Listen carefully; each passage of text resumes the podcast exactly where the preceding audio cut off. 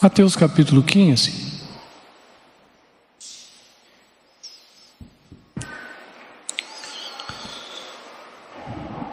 Livro de Mateus capítulo 15 mostra a peleia que Jesus tinha naquele tempo e tem hoje ainda de fazer com que o povo entenda os mistérios da sua vontade. E nós vemos que aqui Jesus estava explicando que o que contamina o homem não é o que entra, mas o que sai da boca. E relata essa passagem que o povo honrava ele com os lábios, mas o seu coração estava longe dele. Eu creio que esses ensinamentos, essas exortações de Jesus cabem bem na minha vida, na vida dos irmãos, em muitas áreas. Porque quando Deus espera que nós viemos a manifestar um fruto de justiça, um fruto do Espírito, nós muitas vezes manifestamos um outro fruto. E ele estava relatando estas coisas e diz que os fariseus, ou seja, os doutores da lei, os religiosos da época, diz no versículo 12, que eles ouvindo a palavra eles se escandalizavam. E Jesus falou em respeito a eles, a respeito deles, que toda planta que o Pai Celestial não plantou será arrancada.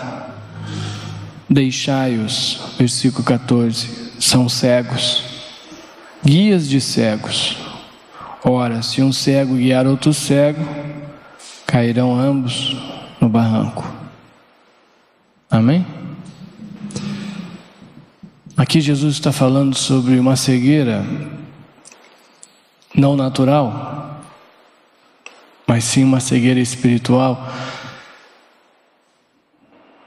Porque muitas vezes nós naturalmente enxergamos bem, mas espiritualmente somos cegos.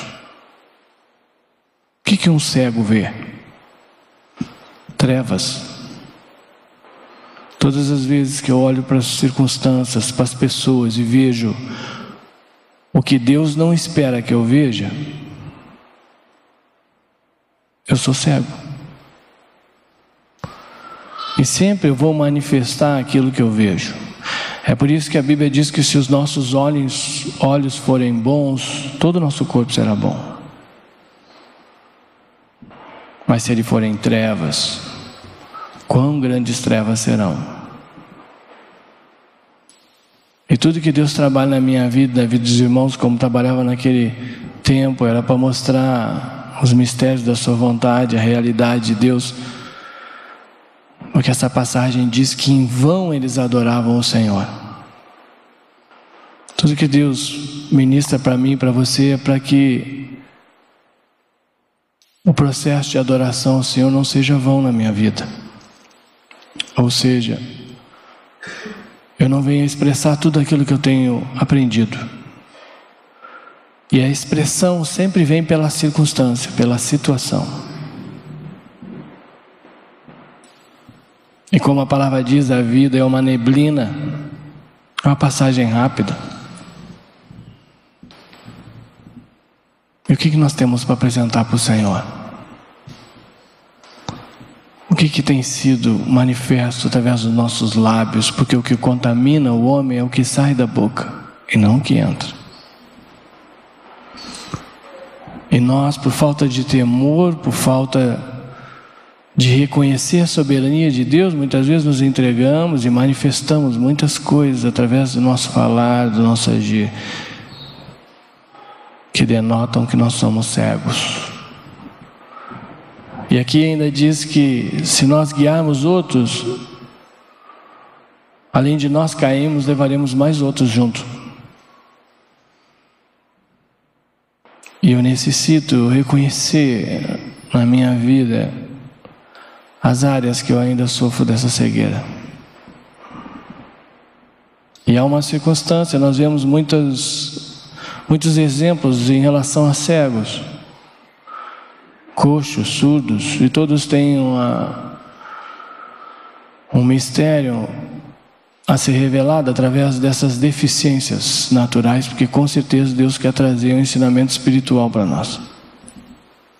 E há um relato em relação a um cego no livro de Marcos, no capítulo 10, versículo 46 em diante, que é o cego de Jericó.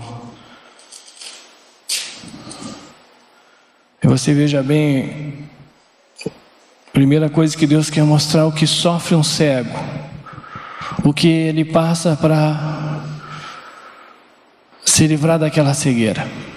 Nós temos que entender esse processo, porque se nós não entendemos esse processo, muitas vezes nós não desfrutamos da cura que Deus tem para mim e para você.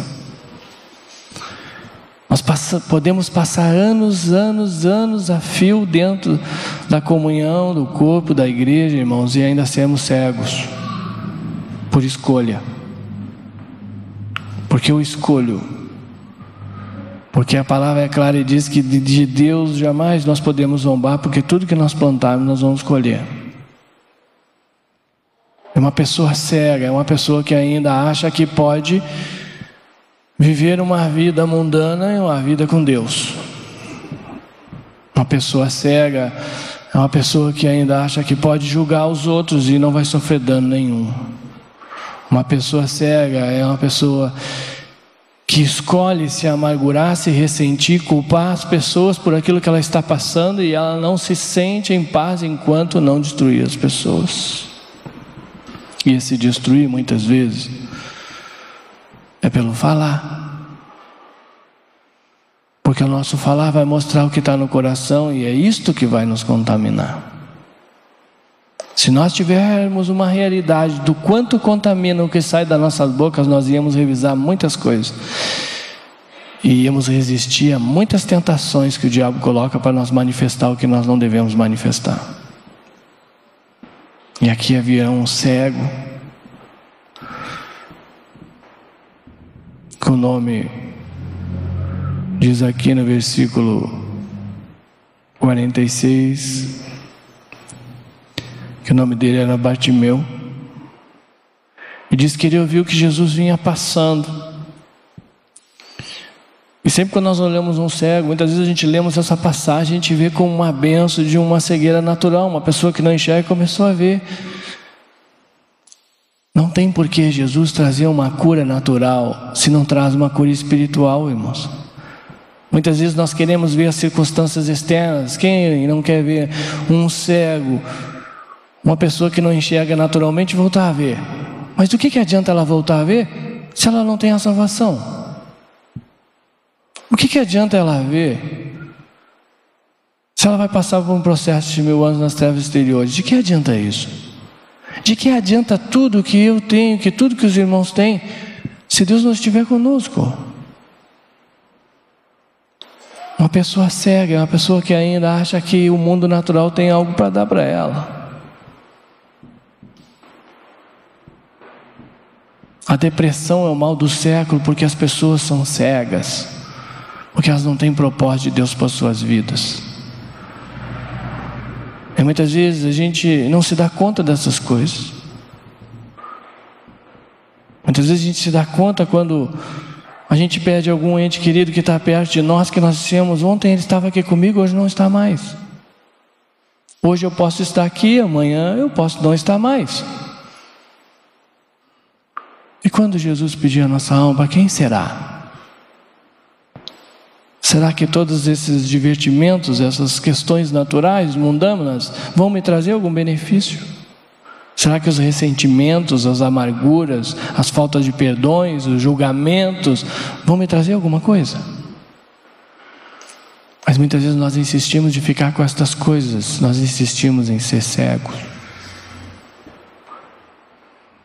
E Deus tem que mostrar que eu e você somos cegos, porque senão, como nós vamos ser curados se nós não sabemos que mal nós sofremos? Diz que ele ouviu que Jesus estava passando e ele viu a possibilidade de ele mudar a sorte dele, mudar a vida dele, ser transformado. Hoje nós estamos aqui, que nem o irmão compartilhou. Se fosse por nós mesmos, nós estávamos fazendo tantas outras coisas, mas nós estamos aqui. De repente você nem sabe o que está fazendo aqui, foi convidado e veio parar aqui. Mas a verdade, a realidade é que Deus nos trouxe até aqui. Porque Ele tem um propósito, porque Ele está passando. Ele passa, mas se nós não fizermos a nossa parte, nós não vamos desfrutar desse passar de Jesus. E essa passagem exemplifica claramente que nós temos que fazer a nossa parte. Toda vez que você toma uma atitude para fazer a sua parte, se levanta circunstâncias externas para tentar impedir que você faça aquilo que Deus quer que você faça. Isso muitas vezes nas coisas pequenas. Chega nos dias de, de comunhão, por exemplo, do culto. Ou chega a visita, ou a gente está cansado. Porque se o dia está bom é porque a gente agitou o dia todo e está cansado. Se está ruim é porque está bom para dormir. Aí estou enroladinho e diz, ah, hoje eu acho que eu não vou. É bem a palavra, ficou enroladinho. Quem se enrola é quem? A serpente. A serpente gosta de se enrolar. É por isso que a atitude de fé você tem que tomar uma atitude não baseada naquilo que você sente, nem no que você tem vontade, mas naquilo que agrada a Deus. E se você for fiel nas poucas coisas, Deus vai dar as muitas. Mas nós não conseguimos vencer muitas vezes as poucas, porque nós insistimos em ser cegos, nós insistimos em nos amargurar, nós insistimos em falar dos outros, nós insistimos em manipular. E nós sofremos com isso. Nós não sabemos lidar com a perda, não sabemos lidar com a injustiça natural.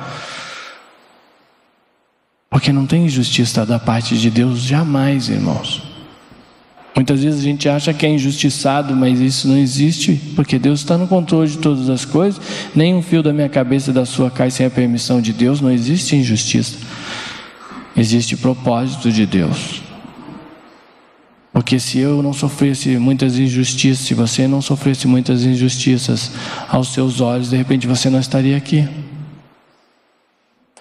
E Deus mostra para nós quão maravilhoso é servir Ele, quão maravilhoso é viver por Ele. Esse cego queria sair da situação que ele se encontrava, diz que ele estava assentado à beira do caminho e começou a gritar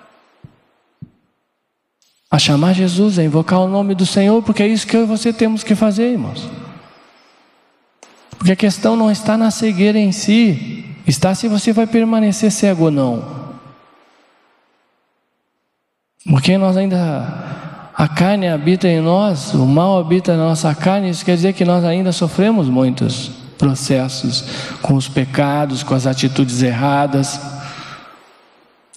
Mas a questão não está nisso, a questão está em permanecer nisso.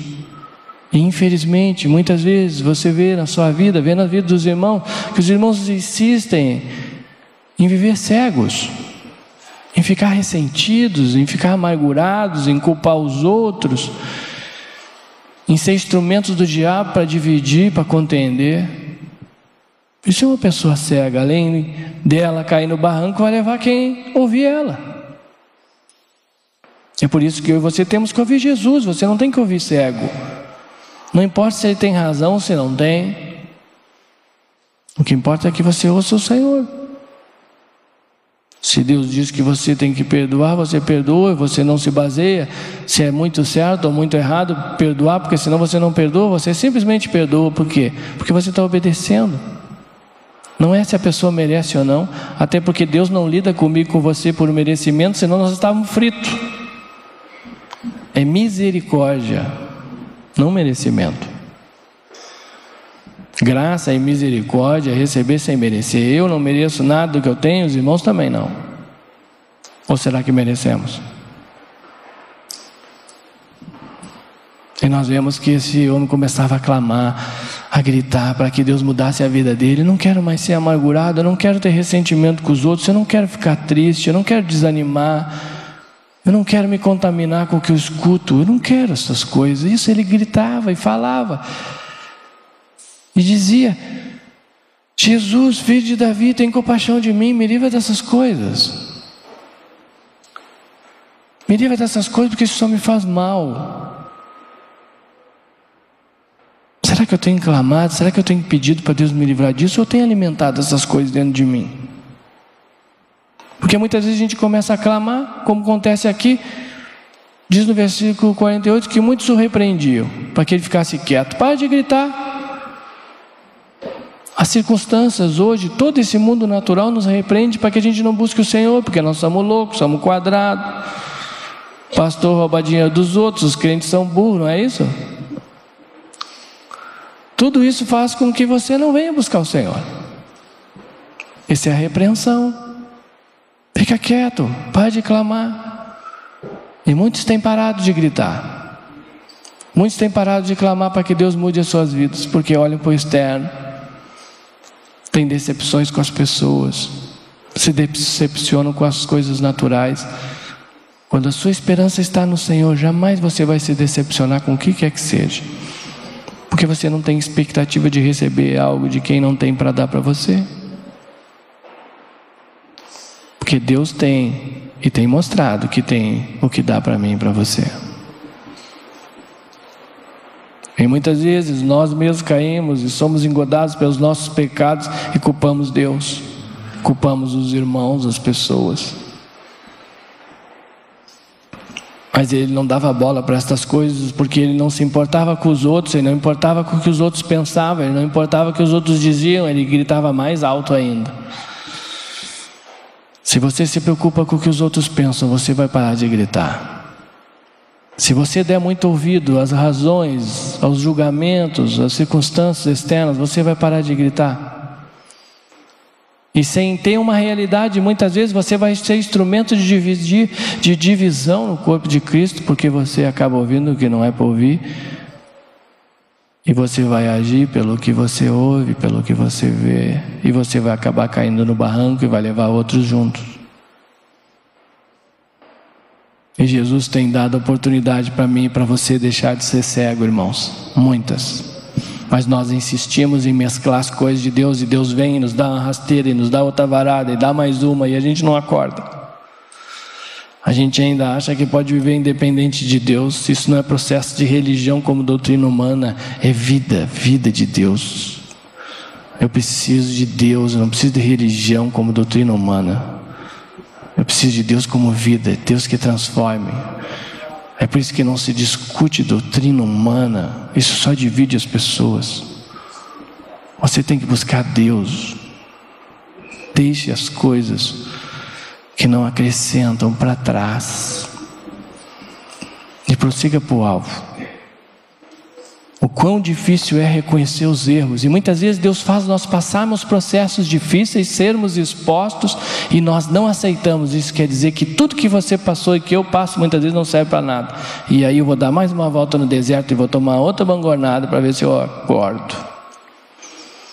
O quão mais fácil é sempre exteriorizar o problema e culpar os outros, as circunstâncias e não reconhecer que nós estamos errados.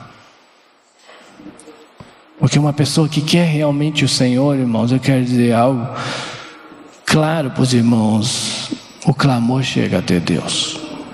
E o clamor desse cego chegou até Jesus, com toda aquela multidão gritando e falando para que eles parassem.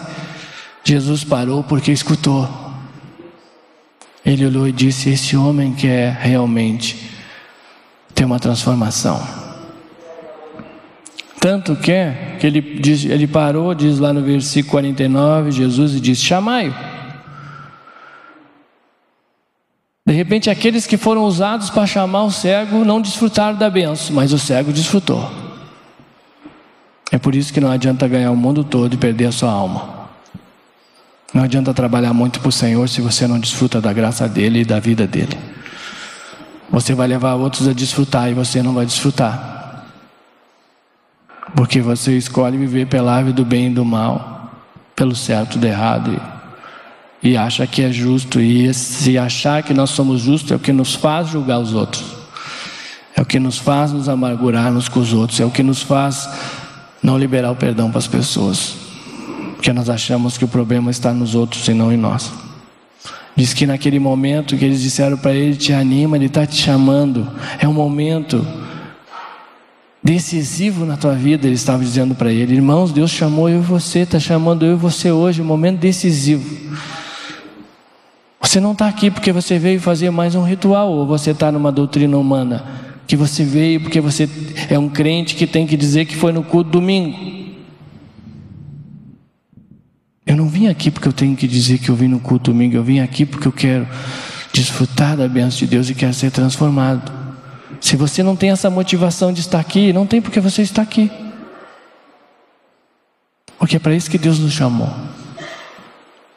para mostrar a glória dele, conforme a passagem do servo de nascença. Não foi ele que pecou, nem os pais dele. É para mostrar a minha glória. Deus quer mostrar a glória dele na minha vida e na vida dos irmãos.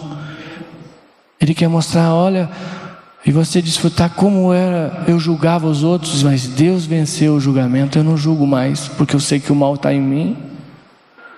Como eu, eu, ficava amargurado com as pessoas, porque eu culpava as pessoas pelo mal que eu estava sofrendo, e Deus me libertou dessa amargura, porque eu sei que Ele está no controle de todas as coisas. Isso é desfrutar de Deus. Desfrutar de Deus não é algo natural dizer eu não enxergava e agora enxergo. Depende do que você está enxergando agora, de repente era melhor não enxergar. E é o momento que Deus está expondo, está colocando tudo e vai dar a cada um segundo o seu proceder, já está na hora da separação e nós estamos brincando ainda de crentes. Tanto que ele chegou diante de Jesus e Jesus olhou para ele e disse: O que, que tu quer que eu te faça? Parece uma pergunta meia louca. O cara é cego, chamou ele: O que tu quer que eu te faça? Quero tornar a ver. Isso aqui não é ver o natural, irmãos. É ver pelo Espírito. Eu quero tornar a perdoar. Eu quero tornar não me amargurar. Eu quero amar meus irmãos. Quero amar meus familiares como tu ama. É isso que eu quero que tu faça em mim. Porque essa plena palavra que eu torne a ver, conforme os fariseus não entendiam o que Jesus falava, muitas vezes nós não entendemos, mas Deus está falando algo muito maior, porque Deus estava olhando o coração desse homem, Ele não estava olhando simplesmente o externo dele. Porque quando ele falou que eu torne a ver, a boca fala do que o coração está cheio. Jesus viu o que estava no coração dele. Jesus sabe o que está no meu coração, no coração dos irmãos. Ele sabe o que você está fazendo aqui. Ele sabe o que você está fazendo aí fora. Ele sabe se você está fazendo o que é para fazer ou não. Ele sabe tudo. E a questão não está se você está fazendo o que não deve fazer, irmãos. Mas ele pergunta para mim e para você: o que tu quer que eu te faça? Tu quer parar de fazer essas coisas? Tu quer se libertar dessas coisas? quer deixar essas coisas para trás? Tu quer que eu faça isso na tua vida? Os irmãos querem isso? Vamos colocar de pé.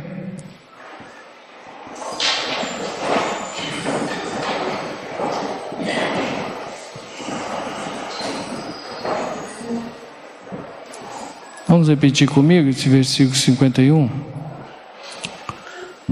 Jesus perguntou-lhe: que queres? Que eu te faça? Respondeu o cego. Mestre, que eu torne a ver. A palavra de Deus nos ensina, irmãos, que Deus não vê como o homem vê. Quando ele estava dizendo que queria tornar a ver, ele estava dizendo que queria ver como Jesus vê. E eu creio que os irmãos também querem, assim como eu.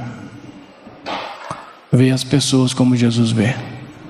Porque somente assim nós vamos continuar perseverando, somente assim nós vamos perseverar até o fim, porque se nós olharmos para as circunstâncias externas e a tendência delas sempre piorar nessa época findoura, nós vamos ficar na beira do caminho.